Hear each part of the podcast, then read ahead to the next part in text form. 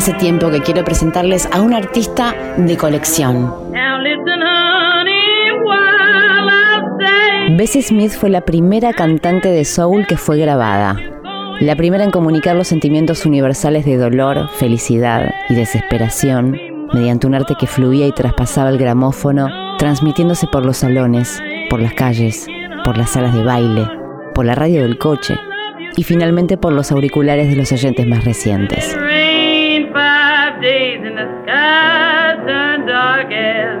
Como uno de sus primeros fans recordaba, ella te afecta sin más.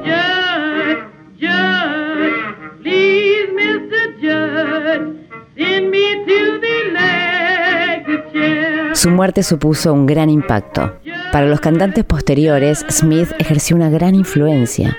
Fue un profundo manantial de inspiración y su canto se convirtió en el rasero según el cual se midieron. Esto es lo que Janis Joplin quiso decir de Bessie Smith cuando comentó, ella me ha enseñado el aire y cómo llenarlo.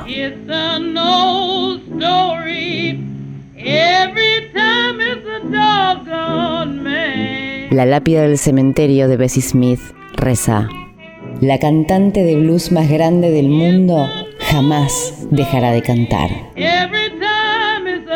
Bessie Smith, 1895-1937. Once I lived a life of a millionaire. Spending my money, I didn't care. I carried my friends out for a good time buying bootleg liquor, champagne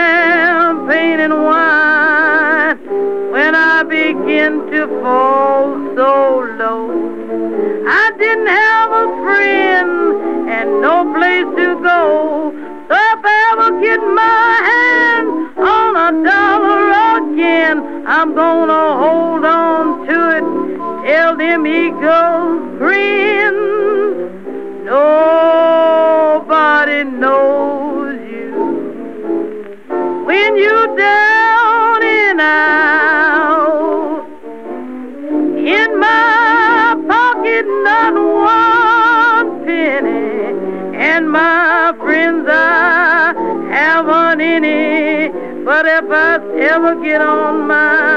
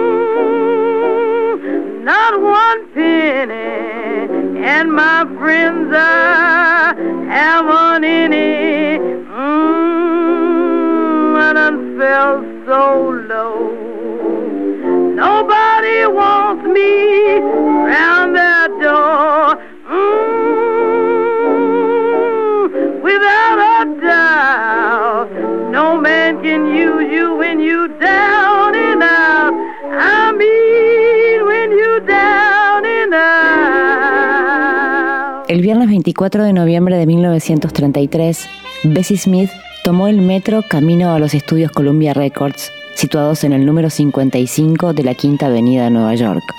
Esa iba a ser la última sesión de grabación. El lunes siguiente, una joven cantante hizo el mismo viaje desde Harlem para llegar al mismo estudio y cantar con el mismo micrófono y grabar allí por primera vez en su vida. Esta joven cantante era Billie Holiday. Si miramos atrás se impone una pregunta ineludible. ¿Fue ese día cuando se pasaron el relevo? cuatro años después, Bessie Smith murió. Cuatro años después, Billie Holiday fue la nueva estrella negra del jazz.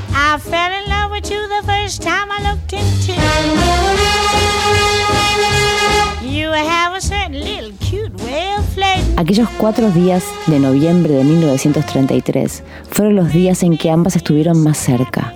Compartieron estudio y micrófono, tal vez una conversación, aunque en realidad compartían mucho más. La fuerza emocional de Holiday, discreta pero letal, le dio un nuevo calibre a la libre pasión de Smith. El sonido expresivo de la trompeta de Louis Armstrong también influyó en ella enormemente.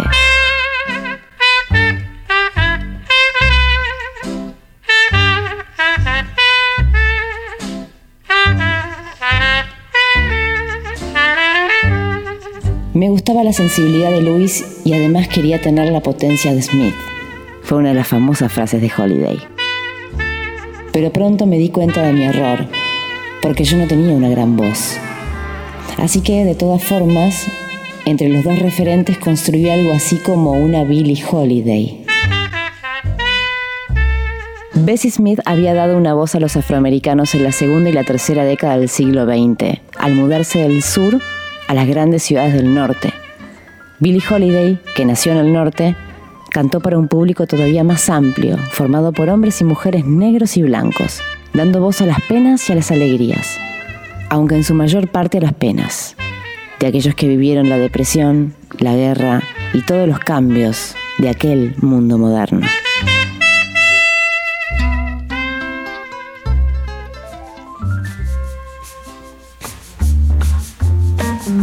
Como las de la mayoría de músicos de la época de posguerra, las sesiones de grabaciones de Billie Holiday fueron la mejor forma y más útil también manera de publicitar sus actuaciones en directo. Los cantantes y los músicos solían recibir unos honorarios fijos por grabación y no cobraban derechos. Sus primeras grabaciones con John Hammond, por lo tanto, aportaron mucho a su carrera, porque permitieron que otros músicos la escucharan y pudieran contratarla como cantante para sus orquestas. La vida de Billie Holiday había cambiado desde su primera época en Harlem.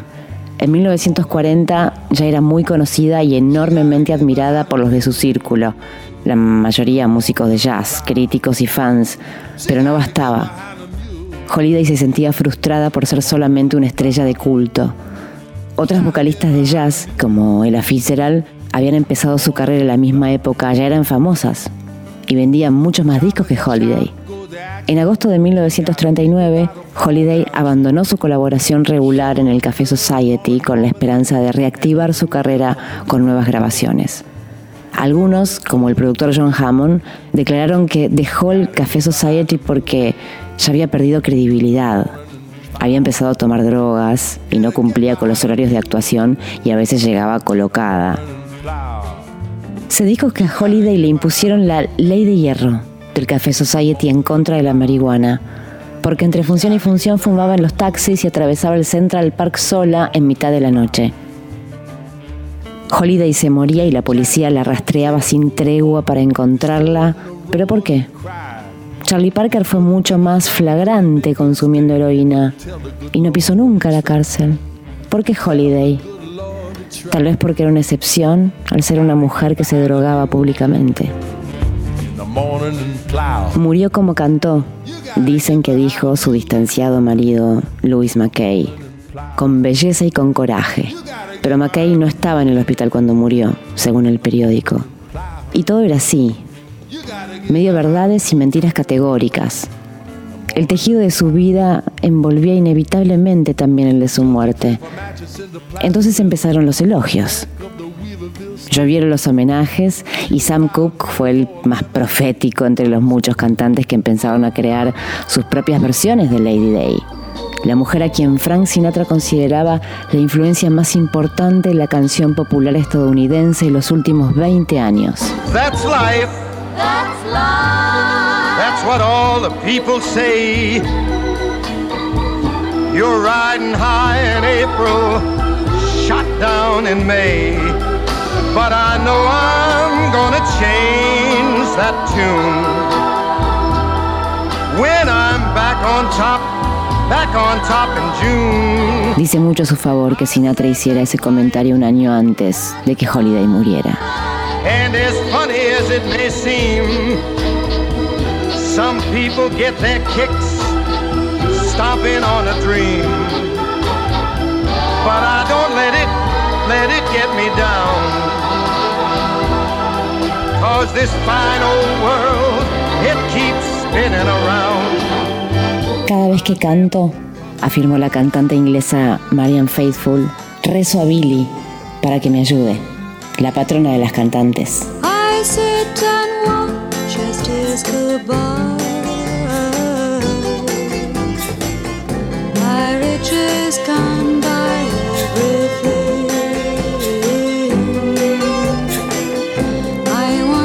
La música fue inventada para confirmar la soledad humana.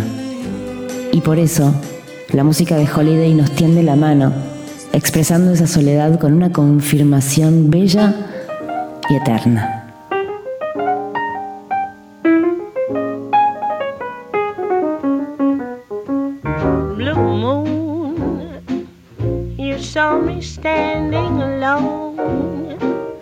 Without a dream in my heart, without a love of my own.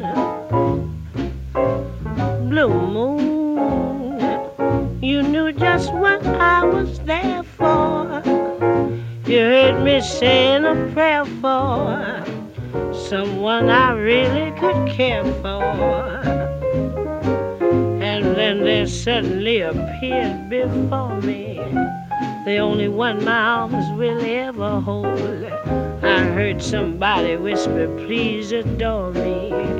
And when I looked, the moon had turned to gold. Blue moon. Now I'm no longer alone without a dream in my heart, without a love of my own.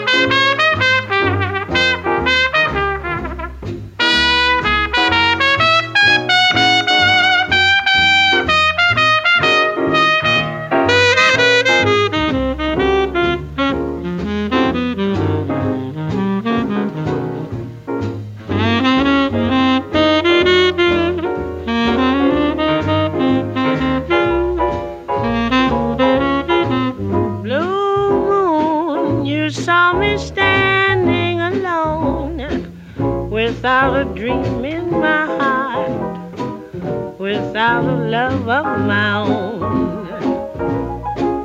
Blue moon, you knew just what I was there for.